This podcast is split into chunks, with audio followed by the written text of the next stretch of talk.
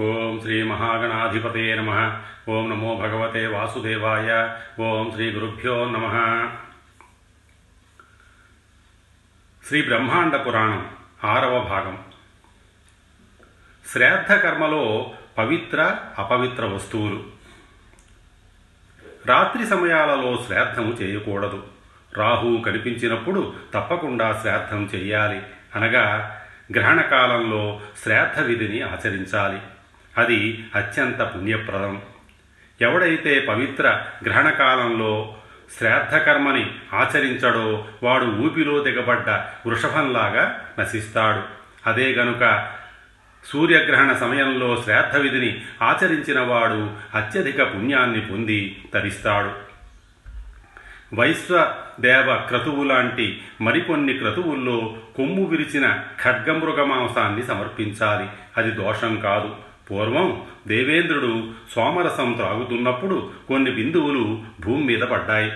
వాటి నుంచి శ్యామాకము అనే ధాన్యం పుట్టింది. అలాగే ఇంద్రుడి ముక్కుకి అంటుకొని యువతలకి వచ్చిన సోమరసం నుంచి ఇక్షు అనగా చెరకు పుట్టింది. అందుకే చెరుకు శీతలంగా స్నిగ్ధంగా మధురంగా ఉంటుంది.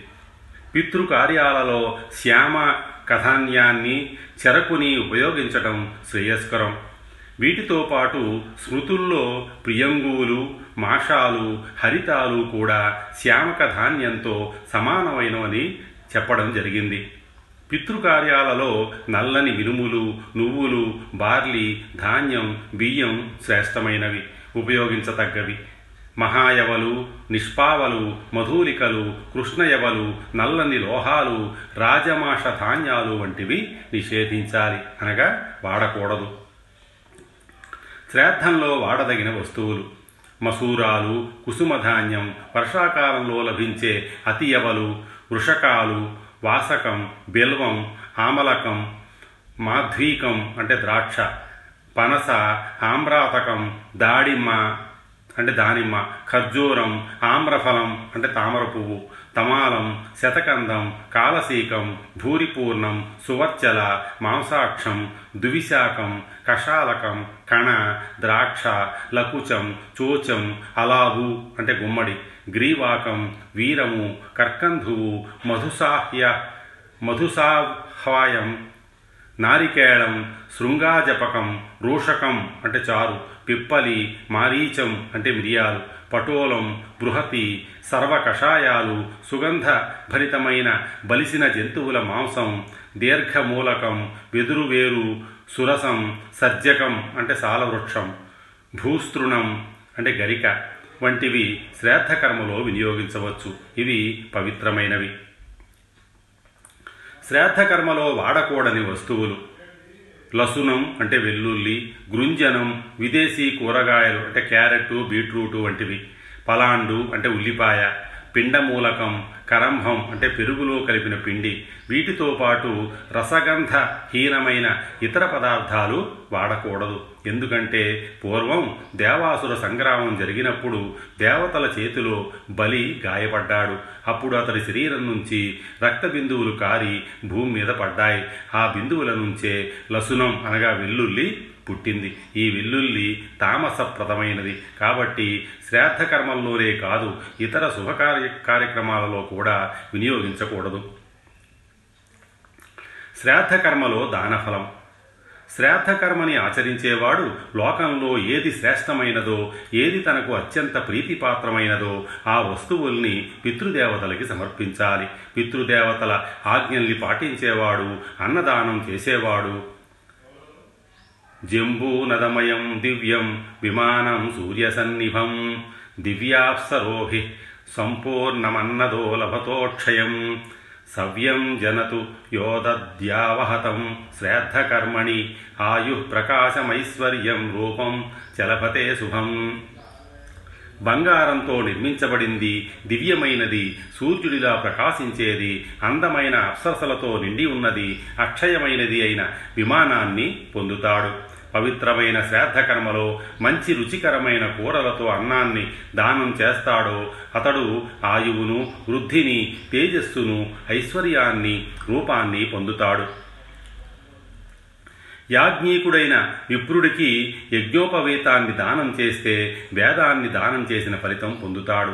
శ్రాద్ధ సమయంలో విప్రుడికి నీటితో నిండిన కమండలాన్ని దానం చేస్తే అతడికి తేనె నేయి పాలు పెరుగుతో కూడిన కమండలం వచ్చి చేరుతుంది. అనగా ఆ పదార్థాలన్నీ సమృద్ధిగా అతడికి చేకూరుతాయని భావం. మెత్తని పరుపును పాదరక్షలను దానం చేస్తే దాతకి వాహనయోగం కలుగుతుంది పాదాలకు సుఖం లభిస్తుంది. సంపూర్ణమైన భోజనాన్ని భోజన పాత్రని శయ్యతో సహా విప్రుడికి దానం చేస్తే దాతకి స్వర్గంలో అఖండమైన గౌరవం లభిస్తుంది. రసవంతమైన ఫలాలను భక్ష్యాలను దానం చేస్తే సౌభాగ్యవంతుడవుతాడు.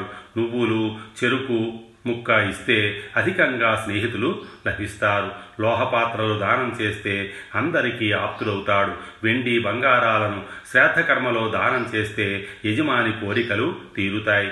ఈ విధంగా పితృదేవతలకు సంబంధించిన శ్రాద్ధ విధిలో వివిధ రకాల దానాలు వాటి ఫలితాలు సంక్షిప్తంగా చెప్పబడ్డాయి. ఇక్కడ చెప్పినవే కాదు యజమానికి వీలైన ఏ పవిత్రమైన వస్తువునైనా శ్రాద్ధకర్మలో దానం ఇవ్వవచ్చు. అయితే ఆ దానం ప్రకరణ శుద్ధిగా ఇవ్వాలి. అలా చేస్తేనే సత్ఫలితం లభిస్తుంది. పరశురామ చరిత్ర మహర్షులలో గొప్పవాడైన జమదగ్ని ఒక ఆశ్రమాన్ని నిర్మించుకుని నిత్యం యజ్ఞయాగాది క్రతువుల్ని నిర్వహిస్తూ జీవిస్తున్నాడు. జమదగ్ని మహర్షి పుత్రుడు రాముడు అంటే పరశురాముడు. ఒకరోజు రాముడు తండ్రి దగ్గరికి వచ్చి పితామహ నాకు మన పితామహుల్ని దర్శించాలని కోరికగా ఉంది. వెళ్ళి రావడానికి అనుమతినివ్వండి అని ప్రార్థించాడు. జమదగ్ని మహర్షి ఎంతో సంతోషంగా అనుమతిచ్చి సాగరంపాడు. తండ్రి అనుమతితో బయలుదేరిన రాముడు అక్కడ నుంచి సరాసరి తమ పితాముడు మహాత్ముడు అయిన రుచీకుడి ఆశ్రమానికి వెళ్ళాడు. పరమ ప్రశాంతంగా ఉన్న ఆయన ఆశ్రమంలో కొన్నాళ్ళు ఆనందంగా నివసించాడు. తరువాత తాతగారి ఆదేశాన్ని అనుసరించి ఆయన తండ్రి అయిన భృగు మహర్షి ఆశ్రమానికి బయలుదేరాడు రాముడు. దారిలో చవన మహర్షి ఆశ్రమాన్ని దర్శించి ఆయనకి నమస్కరించి అక్కడి నుంచి భృగు ఆశ్రమానికి చేరుకున్నాడు. ఆనందకరమైన వాతావరణంతో ప్రకృతి సౌందర్యంతో పరమ ప్రశాంతంగా ఉంది భృగు మహర్షి ఆశ్రమం. రాముడు ఆ ఆశ్రమంలోకి ప్రవేశించగానే దర్భాసనం మీద ఆసీనుడై చుట్టూ శిష్యజనంతో పరివేష్టితుడైన భృగు మహర్షి ఆయనకి దర్శనమిచ్చాడు. మహా తేజస్సుతో వెలిగిపోతున్న ప్రపితామహుణ్ణి చూసి ఎంతో ఆనందించాడు రాముడు.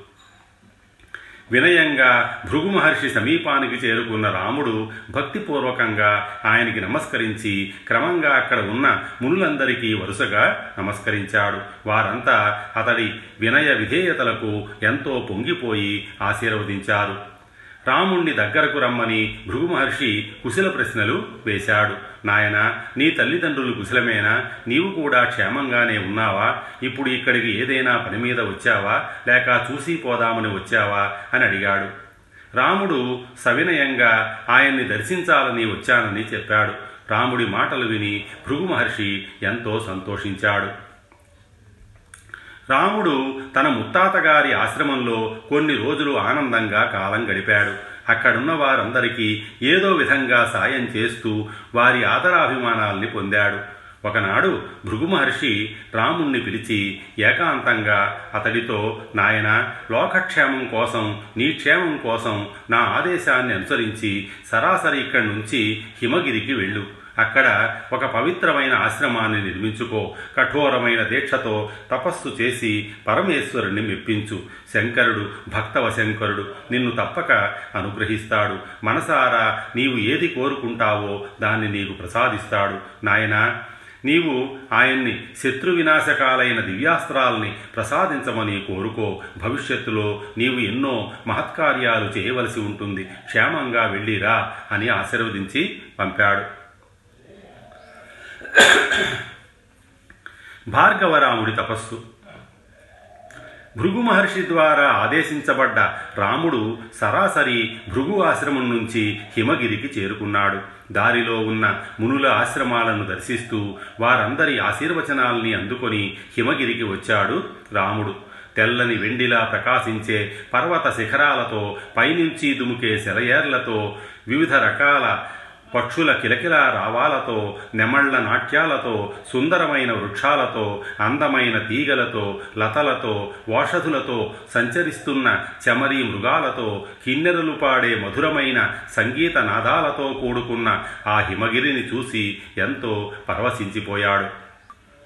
ఒక్కసారి ఆ పర్వతం మీదున్న సుందర ప్రదేశాల్ని దర్శించాడు. ఒకచోట ఒక అందమైన సరోవరం ఆయన్ని ఆకర్షించింది. వెంటనే ఆ సరోవర తీరంలో ఒక ఆశ్రమాన్ని నిర్మించుకున్నాడు రాముడు. ఒక శుభముహూర్తాన కేవలం ఫలాలనే ఆహారంగా స్వీకరిస్తూ పరమేశ్వరుడి గురించి కఠోర దీక్షతో తపస్సు చేయడం ప్రారంభించాడు. గ్రీష్మ ఋతువులో పంచాగ్నుల మధ్యన నిలబడి శీతాకాలంలో సరోవరంలో నీళ్ళలో నిలబడి అరిషడ్వర్గాలను అరికట్టి శీతోష్ణాలను సహించి దీక్షగా తన తపస్సుని కొనసాగించాడు. కొన్నాళ్ళ తరువాత ఆహారాన్ని కూడా స్వీకరించక ధ్యానంలో నిమగ్నమైపోయాడు. తన హృదయంలో ఆ సర్వేశ్వరుడి రూపాన్ని నింపుకుని ఏకాగ్రతలో లయమైపోయాడు. గొప్ప తపోధనులైన భృగువు అత్రి క్రతువు జావాలి వామదేవుడు మృకండు వంటి మహర్షులు తమ తపస్సుల ద్వారా పాపరహితులై గొప్పవారుగా ప్రసిద్ధి పొందారు. అలాంటి తీవ్ర తపోధనులు కూడా హిమాలయాల్లో రాముడు కఠోర దీక్షతో తపస్సు చేస్తున్నాడని విని అందరూ అతన్ని చూడడానికి వెళ్ళారు. వారే కాదు ఇంకా చుట్టుపక్కల ఆశ్రమాలలో సాధన చేసుకుంటున్న మహర్షులు కూడా రాముడి ఆశ్రమానికి వచ్చారు. వచ్చిన వారందరూ తపోదీక్షలో నిశ్చలంగా ఉన్న రాముణ్ణి చూసి ఆనందంతో ఆశీర్వదించి తిరిగి వెళ్ళిపోయారు. మృగవ్యాధుడు. రాముడి తపోదీక్ష శివుణ్ణి కదిలించింది. ఒక్కసారి రాముడి ప్రతిభని పరీక్షిద్దామనుకున్నాడు. వెంటనే మృగవ్యాధుడు అనే ఒక భయంకరాకారుడి రూపాన్ని ధరించి రాముడి ఆశ్రమానికి వెళ్ళాడు. రక్తం కారుతున్న ఒక మాంసం ముక్కని నములుతూ నల్లని ఎత్తైన శరీరంతో జుగుత్సాకరంగా ఉన్న ఆ మృగవ్యాధుడు ఆశ్రమ ప్రాంగణంలో ఉన్న ఒక చెట్టు దగ్గరికి వచ్చి నిలబడ్డాడు. సరోవర తీరంలో నిల్చున్న రాముడు అతడి దగ్గరకు వెళ్ళాడు. ధర్మవ్యాధుడు చేతులెత్తి రాముడికి నమస్కరించి స్వామి నా పేరు తోష ప్రవర్షుడు నేను వ్యాధుడను అంటే బోయవాణ్ణి. ఈ మహావనంలో నేను చిరకాలం నుంచి జీవిస్తున్నాను. ఈ ప్రాంతానికి నేనే అధిపతిని. ఇక్కడ నా అనుమతి లేకుండా ఎవరూ నివసించకూడదు. ఇంతకీ తమరెవరు ఎందుకు ఇక్కడికి వచ్చారు అని ప్రశ్నించాడు.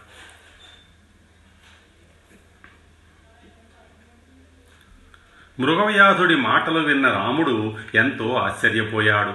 బోయవాడైన అతడు చాలా స్పష్టంగా ఎలాంటి అక్షర దోషాలు లేకుండా మాట్లాడుతున్నాడు. అసలు ఇతరెవరు చూడడానికి జుగుప్సాకరంగా ఉన్న ఏవో శుభలక్షణాలు అతడిలో కనిపిస్తున్నాయి అని అనుకుని అతడితో ఓయి నీకు శుభం జరుగుగాక.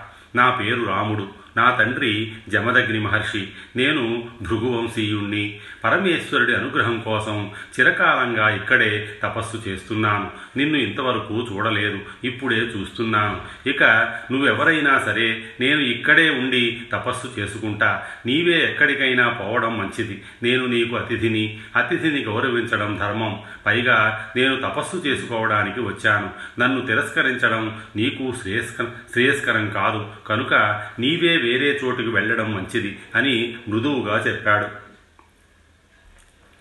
రాముడి మాటలు విన్న మృగవ్యాధుడికి గొప్ప కోపం వచ్చింది. ఆవేశంతో ఓయి రామ ఇది నీకు ధర్మంగా ఉందా? నా నివాసానికి వచ్చి నా అనుమతి లేకుండా ఇక్కడ ఉండడమే కాకుండా నన్ను నా నివాసాన్ని అవమానిస్తావా? నా ఇంటికే వచ్చి నన్నే వేరే చోటికి వెళ్ళమంటావా? అది సాధ్యం కాదు. ఇది నా ఇల్లు. ఇక్కడే ఉంటా. ఇక్కడే తింటా. నీకు నా సన్నిధి అసహ్యంగా జుగుప్సాకరంగా అనిపిస్తే నీవే వేరే చోటుకు వెళ్ళు. లేదా అన్నీ సహిస్తూ ఇక్కడే ఉండు. నాకే అభ్యంతరం లేదు అని అన్నాడు. ధర్మవ్యాధుడి వచనాలు విన్నాక రాముడిలో సహనం నశించింది. ఓరి నీవు నిజంగా అసహ్యించుకోతగిన వాడివే ఎందుకంటే నీవు హింసాపరుడివి. ప్రతిరోజు సాధు జంతువుల్ని వధిస్తూ వాటిని తింటున్నావు. అన్ని రకాలుగా నీవు అధమజాతి వాడివే పురుషాధముడవైన నీవు నా సన్నిధిలో నివసించతగవు. వెంటనే ఇక్కడ నుంచి తొలగిపోతే మంచిది. లేదా నా బలాన్ని ఉపయోగించి నిన్నిక్కడి నుంచి పంపించాల్సి ఉంటుంది అని హెచ్చరించాడు. రాముడి ఆగ్రహవాక్యాలు విన్న మృగవ్యాధుడు మృదువుగా ఈసారి ఏమాత్రం ఆవేశపడకుండా రామ నేను నా ధర్మాన్ని నిర్వర్తిస్తున్నాను. జంతువుల్ని చంపి జీవనాన్ని గడుపుకోవడం నా వృత్తి. నేను నాకు నా కుటుంబానికి కావలసింది తప్ప అధికంగా ఏ ఒక్క జీవినైనా చంపితే నాకు పాపం అంటుకుంటుంది. కానీ వేరే విధంగా కాదు కదా. జీవుల మాంసమే నాకు ఆహారం. పూర్వం ఎప్పుడో బ్రహ్మదేవుడు నాకు ఈ వృత్తిని నిర్దేశించాడు. నేను అదే చేస్తున్నాను. ఇందులో తప్పేముంది? అయినా ఇన్ని ధర్మపన్నాలు పలుకుతున్న నీవు నిజంగా ధర్మాత్ముడువేనా?